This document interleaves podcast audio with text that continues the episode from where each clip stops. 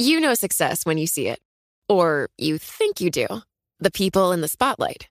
But what about those small business masterminds who succeed at making their money work harder? They do that by having a business bank account with QuickBooks Money, which now earns 5% annual percentage yield. Making your money work as hard as you do? That's how you business differently. Learn more about QuickBooks Money at quickbooks.com slash 5APY. Banking services provided by Green Dot Bank, member FDIC. Only funds and envelopes earn APY. APY can change at any time. Collaborate for a greener future at the Bloomberg Green Festival, a groundbreaking celebration of the thinkers, doers, and innovators leading the way. From design and culture to technology, science, and entertainment. Hear from inspirational speakers and immerse yourself in climate solutions. July 10th through 13th in Seattle. Title sponsor Amazon. Official airline Alaska Airlines. Get 20% off using promo code Radio20 at BloombergLive.com slash Green Festival.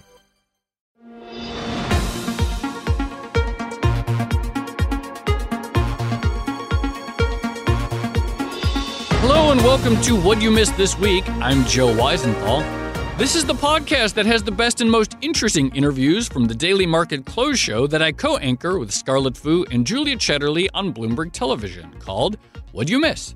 Our aim is to take you beyond the headlines and bring you unique perspectives on the week's top stories and, well, those that you may have just missed. It's the perfect way to kick off your weekend. This week, we talked with Mark Kiesel, PIMCO's global credit CIO. We asked him if he agreed with his colleague, PIMCO CIO Dan Ivascyn's call that trade tensions may actually benefit the economy because it would put some sand in the gears to slow things down a bit and keep the economy from running too hot. Well, I think what we have is an economy which was growing at 2% real growth, which is now growing at close to 3% due to the, the, the tax cuts and the fiscal stimulus, and we've got record profit growth. But if you look forward a year, a lot of that stimulus is going to fade. We have seen interest rates back up. We've seen 10 year rates back up about 80 basis points over the last year. And we've also seen the stronger dollar. So these trade concerns, I think, are going to uh, dampen investor sentiment a little bit. And naturally, we think the economy is going to slow. We're basically growing at 2.9% this year. We're probably going to grow at 2.2% next year. So that ultimately, I think, will cause the Fed to slow down the pace of tightening. Uh, perhaps the uh, trade tension has slowed down the pace of moving around in the bond market. It's been a really boring quarter for U.S. bonds. In, pra- in fact, the most boring with the tightest trading range since 1965. Mark, do you think that this sets us up for a breakout? And if so, where do yields go next? Materially higher or lower? So I think we're probably going to stay within the range. And the reason why we've been in this benign range bound environment is because inflation is picking up, but it's doing so very gradually. And it's allowing the Fed to normalize rates to a more neutral level. And they're basically just tightening very gradually. So it's kind of like a Goldilocks situation where the Fed can normalize rates, you can have inflation move moderately higher and yet you don't get interest rates to, to move meaningfully higher simply because the economy is not breaking out. It's growing well, but inflation is very much under control. Uh, you hear a lot of people arguing that given the uh, concern, potential concerns about inflation, even if they're right now not breaking out, and given the narrow spread, that it doesn't make a ton of sense to go particularly long duration. You're almost getting paid as much to buy at the short end and the long end. But it feels like this is like such conventional wisdom. Uh, I'm curious where you stand on this issue, and does it make sense to reach a little bit further out on the spectrum? So overall, we do think it makes sense to shorten your interest rate exposure a little bit here, simply because as the Fed has raised short rates, it's made shorter maturity bonds more attractive relative on the curve. Um, all things equal, though, we actually think that high quality bonds make increasing sense here. R- rates have backed up almost 1% over the, tw- the past 12 months. And we also think that the earnings momentum and the growth momentum in the economy is close to peaking. And what that means is that the equity markets will likely face a little bit more headwinds going forward. Now is actually not a bad time to mm. consider moving out of some U.S. equities into high quality bonds. M- you, Mark, you're basically talking there about a flatter yield curve. And today we heard Mnuchin saying, look, he doesn't care about the flatter yield curve and what it might suggest. Do you think it suggests in any way a recession to come, or is that out? So I think I think a recession's unlikely. Call it 10% over the next year. We do, however, think over the next three to five years, it is likely we will have a recession. More than likely, probably 70% chance. Um, the flat yield curve right now simply reflects the fact that the Fed is able to, again, normalize short term rates and also global capital, the strong dollar, which you've witnessed, that is coming in to support the long end of the curve. Yeah. Uh, we think that we think the yield curve is overall too flat. We ultimately think it will steepen moderately. The big issue we have is that we're running 4% deficits. We're going to be going to 5% budget deficits. That's an incremental $200 billion of incremental treasuries which need to go into the marketplace. So we do think there has to be some type of term premium. We do not think necessarily that the flat yield curve today is a signal that recession is imminent. Although we do think the economy, as I said earlier, is going to slow from this trend of 3% real mm. to about 2% trend next year. So, Mark, I'm trying to square this idea of de risking and moving more of your assets into bonds and on the front end of the curve, and this idea that we're in a Goldilocks scenario with nothing that's going to really shake the status quo for the foreseeable future. Can you just explain how those two, two things fit together? Because if it's Goldilocks, why not go long? Why not go long risk? Yeah, I mean, well, you know, the best time to take risk is, as you know, when no one wants to take it, and it's usually coming out of recession. Yeah, but that's, the point that's, is, that ship is has sailed, though. yeah. The, the point is that the, the economic expansion in the U.S. is nine years now. It's very long. We do think the Fed is going to have to continue to tighten. You are seeing higher cost pressures feed into some of these companies. That is important. That means the Fed probably does need to keep raising rates. Wages are gradually picking up. And so essentially, the, economy is going to slow, and we're probably at peak profits. And the market, the equity market, as you know, is going to be forward looking. So I think the best world for equities is unfortunately behind us. And going forward, I think bonds are going to start to look like a pretty good proxy. They offer basically, you know, almost an equity return, not quite, but you can get 4 to 5% on high quality bonds right now with a third to a half the volatility of, of equities. So to, to us, that makes sense. So we're talking uh, corporate credit here, high quality corporate credit, picking up some extra yield behind, uh, beyond just treasuries? Yes, basically, we like investment grade. We also like non agency mortgages, mortgages. We're still very constructive on sectors that are focused on housing. Housing, we think, is still mid cycle, whereas mm. uh, some parts of the economy, like airlines and autos, are later cycle. We really like pipelines a lot. And we also think because of the tax cuts, consumer discretionary will continue to do well, particularly over the next year.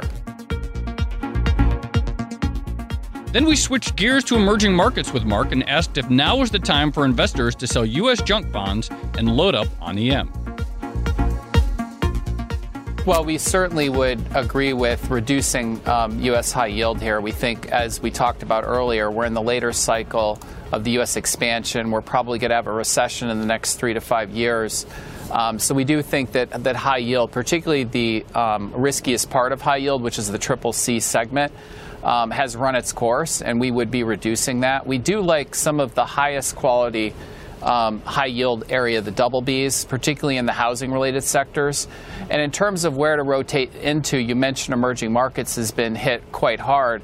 We do see some select value there. I think what's hurt the emerging markets has been the strong dollar and obviously the Fed tightening and higher U.S. interest rates. That's caused capital to move out of emerging markets into the U.S. But the point is, is that a lot of this dollar strength, um, most of it, who knows when the dollar is going to peak, but a lot of that has happened already. And so going mm. forward, emerging markets and currencies in emerging markets may make some sense. Where's that select value in the emerging markets, Mark?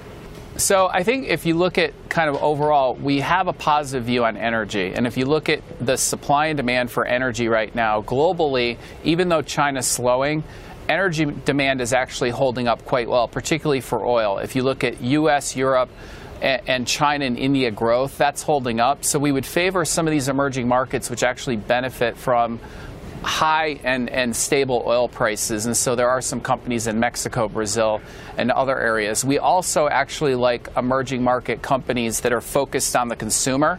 Hmm. One thing when you when you despite higher interest rates in the United States, the consumer is actually holding up really well. Here, the consumer is coming online in China. In in China, the consumer is only 53% of overall growth. That's likely to rise going forward. And and I think this trade concern with China China's going to offset that by lowering rates and stimulating their economy. So I ultimately think owning some emerging markets does make sense at these valuations. Uh, Mark, I know we're talking about EM here, but in this segment and in the last segment, you mentioned some positivity towards housing. And I'm very curious about that because the data is like mm, not that great. If you look at home builders, not doing great. Slow increases in the uh, Case Shiller, but it's hard to get a handle on exactly what's going on, how much of it's supply. So I'd love to hear your read on the U.S. housing market and why you think it might make sense to pick up some exposure to it. Yeah, so we're basically, I think, kind of in the fifth or sixth inning of the housing market um, recovery. We're probably another two or three years before we peak. And, and the reason why I'd be still constructive is just the strength of the underlying private sector. Hmm. Um, overall affordability is still attractive. The number one reason is low inventories. Basically, if you look right. around all these markets, inventories are very low. The consumer's healthy. Uh, housing's still affordable. So you really need the inventories to pick up uh, in order for you to have a problem in housing. And that, that simply just hasn't happened yet. Which sector do you see as the most challenged? I mean, I'm thinking of, say, for example, telecommunications with high yield and how uh, some of that has come under pressure. Is there an area you're seeing? Well, we, we like the consumer overall, but we do think that some of the retail sector has been disrupted by Amazon. If you look also airlines and autos, we think, are probably later cycle. A lot of that pent up demand has been filled. The big thing we're seeing from a bottom up perspective, and at PIMCO, we've got 60 analysts looking at this, these higher costs are going to impact profitability for some of these sectors. So companies are having to pay more to hire people, and also there's a lot of inflation, particularly in transportation. Mm-hmm. Uh, so the higher costs are going to feed through, and I think that is going to be a headwind for, for many of these sectors, more so in 2019 than now. But those higher costs are coming in the pipeline. Uh, Mark, on the question of emerging markets, you mentioned that you think maybe the dollar story is played out. Does that mean uh, preferring the local currency debt? Uh, we actually still like some of the hard hard currency debt, and and and the other point I wanted to make is that we're going to start to see over time the story's really been about the divergence globally where the mm-hmm. fed has raised rates and the dollar strengthened and the us rates have gone up other central banks have been on hold that's that's hit emerging markets the story, go, story going forward is going to be the fed's eventually going to have to slow that pace of tightening and you're going to likely see other central banks start to raise rates like the ecb like like like the uh, bank of japan et cetera and so ultimately i think that will um, prevent further dollar strength going forward, particularly at the same rate we've seen over the last, let's say, two or three months. David Kirkpatrick, Techonomy Media CEO and the author of The Facebook Effect, also came on to talk about President Trump's latest attack on big tech, this time aimed at Google. We asked David if there was any truth to the president's claims that the search engine was rigging their algorithm against it. Well, the study that Trump was ostensibly referring to, which he saw on Fox News, really is one that has no objective basis. It was a highly amateurish research project that has been effectively uh, debunked all day by people who've been trying. In fact, many people trying to repeat that experiment have found quite the opposite result that, in fact, conservative news was being favored. So, on the basis of the most bare facts, there's no basis for it. But, you know, I think what we've seen before is that the president and others on the right are willing to be very critical of the media in hopes that they can push it in their direction, and sometimes it works. Just, you know, intimidation works. So they're playing the ref, basically. There is one core truth, though, which is that as a society, we have outsourced an incredible amount of power to private companies to basically have a real say of who gets to uh, say what in the public sphere. Well, Joe, as you know, this is one of my big concerns. And it applies to Facebook and Google and some other companies, but particularly those two.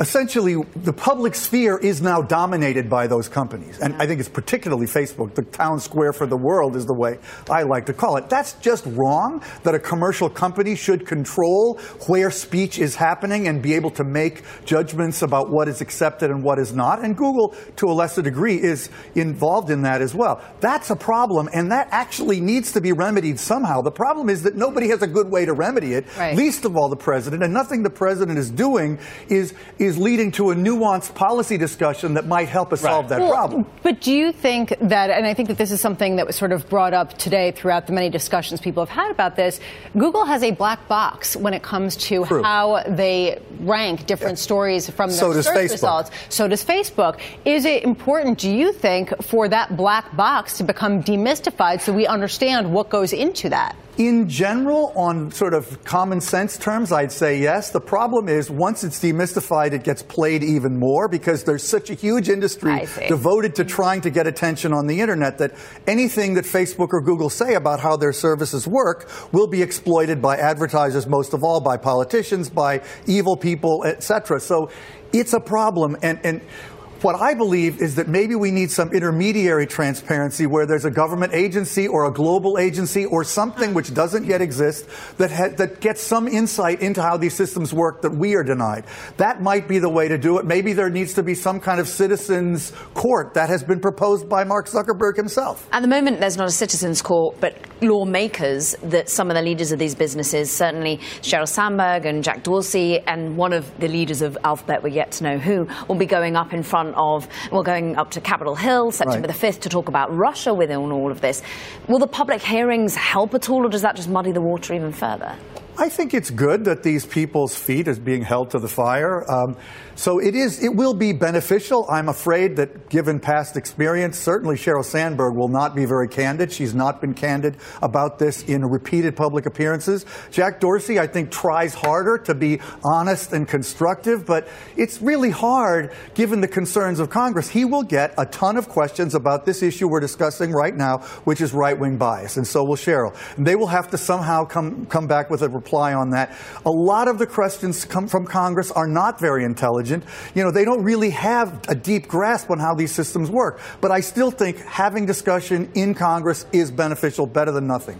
Uh, the issue of quote shadow banning on Twitter seems to be kind of a myth. Uh, I haven't seen much compelling evidence that um, that that's like a real thing that they're really doing that to conservatives. But we have seen a lot of people like call for Twitter to uh, remove Infowars and some other particularly sort of. Uh, inflammatory actors from their uh, platform. What, you, what would you advise Jack to do when he gets these calls to uh, remove certain people for going over some some line? Well, Twitter, way more than Facebook, has operated on a real principled approach that they really don't ban people, Right. except in the most egregious circumstances.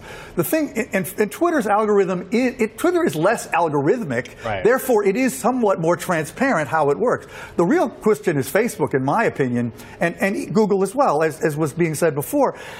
These are black boxes. I wouldn't at all be surprised if, in response to the criticism from the president today, Google does a little tweaking just to try to take the heat off. Nobody would know. But hold on a second. I, I want to go back to something that you said that perhaps there should be an intermediary that acts uh, in between the population and these companies to check out their black boxes. What makes you think that regulators, who you just said don't always ask the most intelligent questions, or some uh, popular group would be better at it when it could be politicized much more directly? Well, that's another way of saying it just can't be done. I believe somehow we can find a way. We are living in a new world where global companies have unprecedented power that has not been taken stock of by government in general at the national or global level. We have to have that dialogue. It may not happen overnight.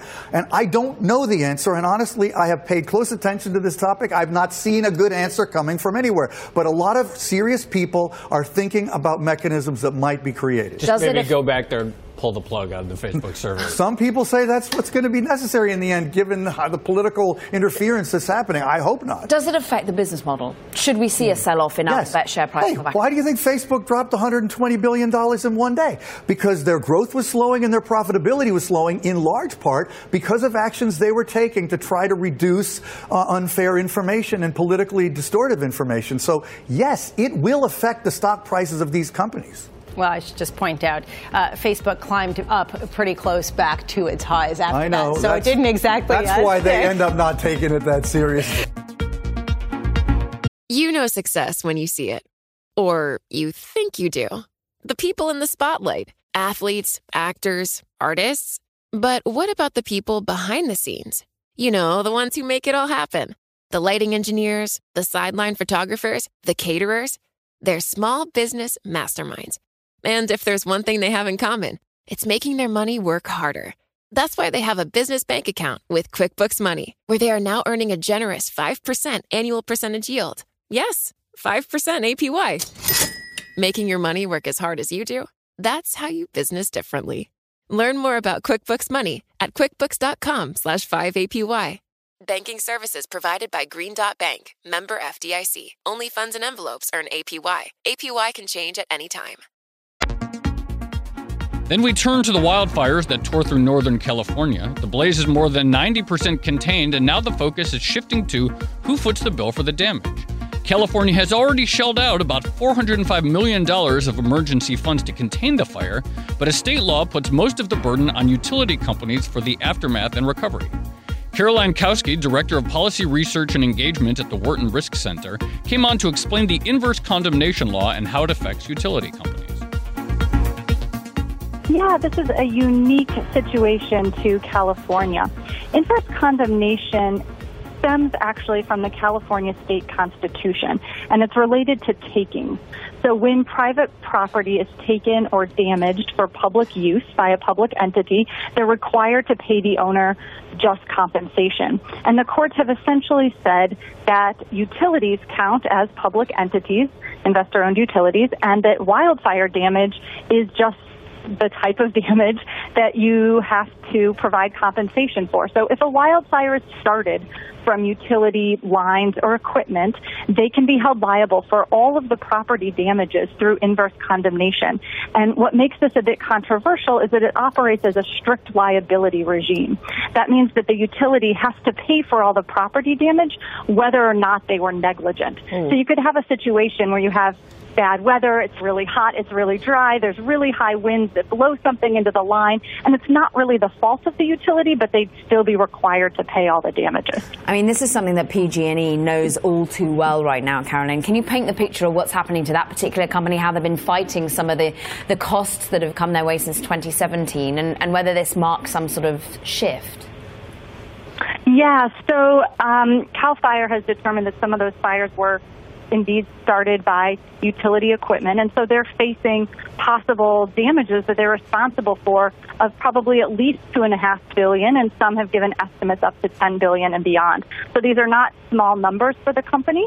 And, you know, everyone has started to take notice. There's, you know, we saw drops in their stock prices and credit downgrades. They didn't pay their dividend for the first time, which is really unusual. And so there is concern about these costs. And I think it was really the huge um, fires last year. And again, the fires this year weren't caused by utilities, but they really drove home the point that wildfire risk is increasing and we're going to see really high levels of damage. Yeah, the wildfires in California are now an annual occurrence, albeit the last two years they've really worsened. Uh, PG&E has also said that it may face bankruptcy if it doesn't sort out the costs from these fires, particularly the 2017 blazes. California now says it will allow utilities to finance the fire costs with bonds if inverse condemnation were to change of the different stakeholders involved, whether it's PG&E and the utilities or ratepayers or insurers, who has the most incentive to, to try to change this and, and to at least move it along to something that doesn't place all the burden on, on PG&E? Yeah, well, I think this is something that investor owned utilities are quite concerned about for exactly the reasons you lay out, the huge liabilities that they could be facing. Some of the pushback has been among concern that um, reforming inverse condemnation could take away incentives for utilities to engage in proper risk reduction. But that's not necessarily the case because in order to pass rates, to pass costs on to ratepayers, they have to go through a process with the California Public Utility Commission. And that commission only lets them pass on costs if the utility was found to have been acting prudently. So there really is still an incentive mm. for them to engage in proper risk management so that they can pass those costs on, even if we reform inverse condemnation and move it more towards a situation of negligence. It's maybe also worth saying that even if inverse condemnation is reformed, they can be held liable through the tort system, just like anyone else who starts a wildfire. And there's been examples of other human-caused wildfires for which people were held responsible through through the courts. Carolyn, we're looking at you know very extreme pictures. This has been a, a really sad fact for the state and for, for many. What, what can actually be done to reduce the risk of wildfires? What is being done, and is it going to work? Do you think? Yes, it's been tragic, the wildfires the last couple years and the damages and the loss of life that they've caused. And I think it's making everyone take a very hard look at what can be done uh, to better manage this risk. And of course, one of the things that would probably do the most help in reducing it is one of the hardest things to think about, which is where we're choosing to build.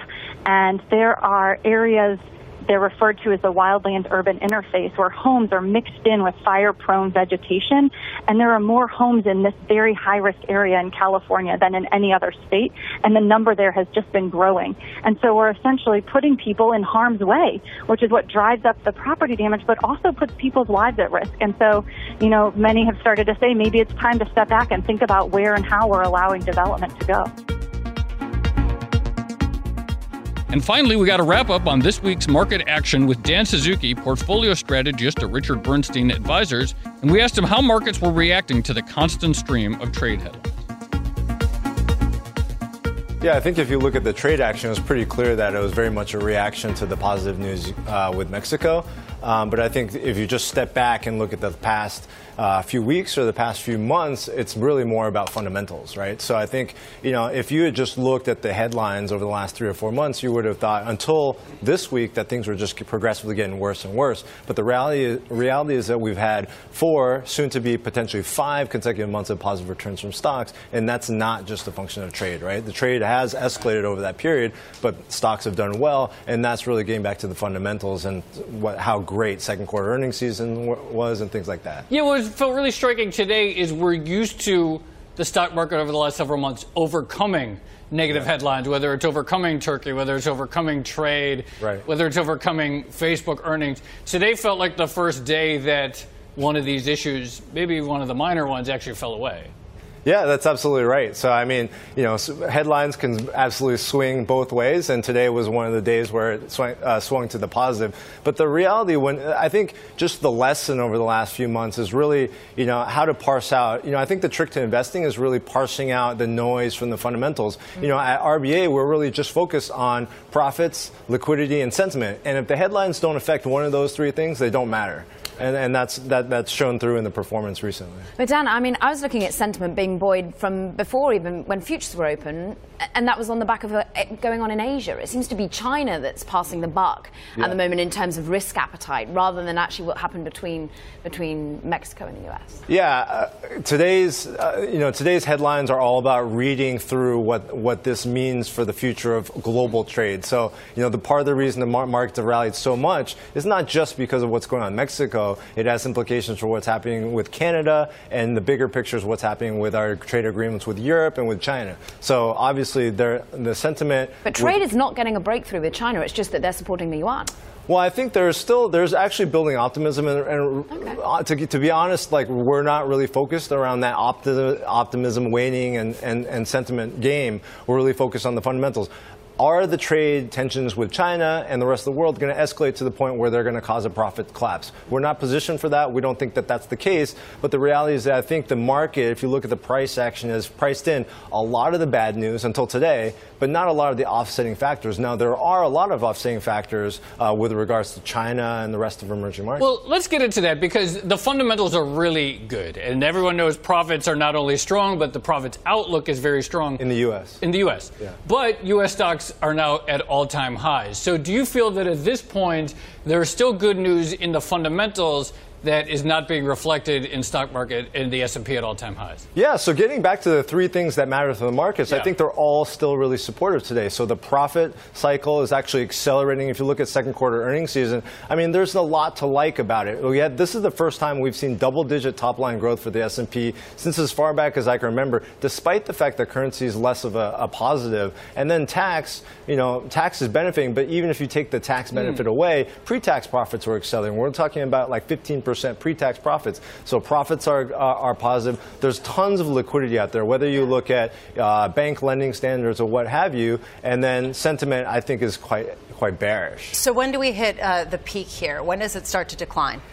Uh, are you talking about the markets? Or Yeah, the, yes. About the markets. I'm talking about Yeah. uh, earnings. So I think um, it's it's funny. Investing is kind of like potty training. I don't know if either of you guys have kids. I'm Yeah, literally all doing have that right Oh, now. you are? Right, right now. So we just finished potty training, right? And so if I asked you, if you're literally right in it now, and if I asked you, what, when's your when's your child going to go potty the next time, you'd probably give me some sort of big estimate based on what, how much they've had to drink and when the last time they went. But the reality is that's not how you. my language. No, this is very That- serious. but, I'm very- but I'm that's actually very interested. but, but that's not how you're you're managing your, your potty training, right? What you are what are you doing? You're looking out for the signs, the signals that are going to tell you when they're going to go. So is he or she going to cross her legs, sit in the corner, and do the potty dance? And that's what we're looking for in the market. So what are the signals? We're not really. You can make some sort of Yeah. estimate of what that peak is going to be, but the reality is, why forecast the forecasting tools? We're really going to be looking out for the signals that tell us that the bear market. is. That- I love that analogy. It's fantastic. My kid Use is only one year on. old, and I've got so much excitement to come when I'm thinking about the S&P 500 every time just I went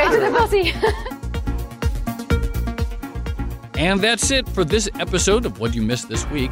If you like this podcast, make sure to subscribe and rate us wherever you listen to podcasts.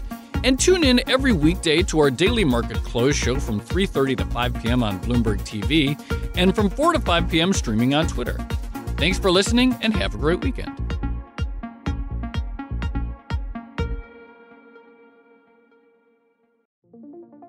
What could you do if your data was working for you and not against you? With Bloomberg delivering enterprise data directly to your systems, you get easy access to the details you want, optimized for higher level analysis, and financial data experts committed to helping you maximize your every move. Our data is made for more, so you can show the world what you're made of. Visit Bloomberg.com slash enterprise data to learn more.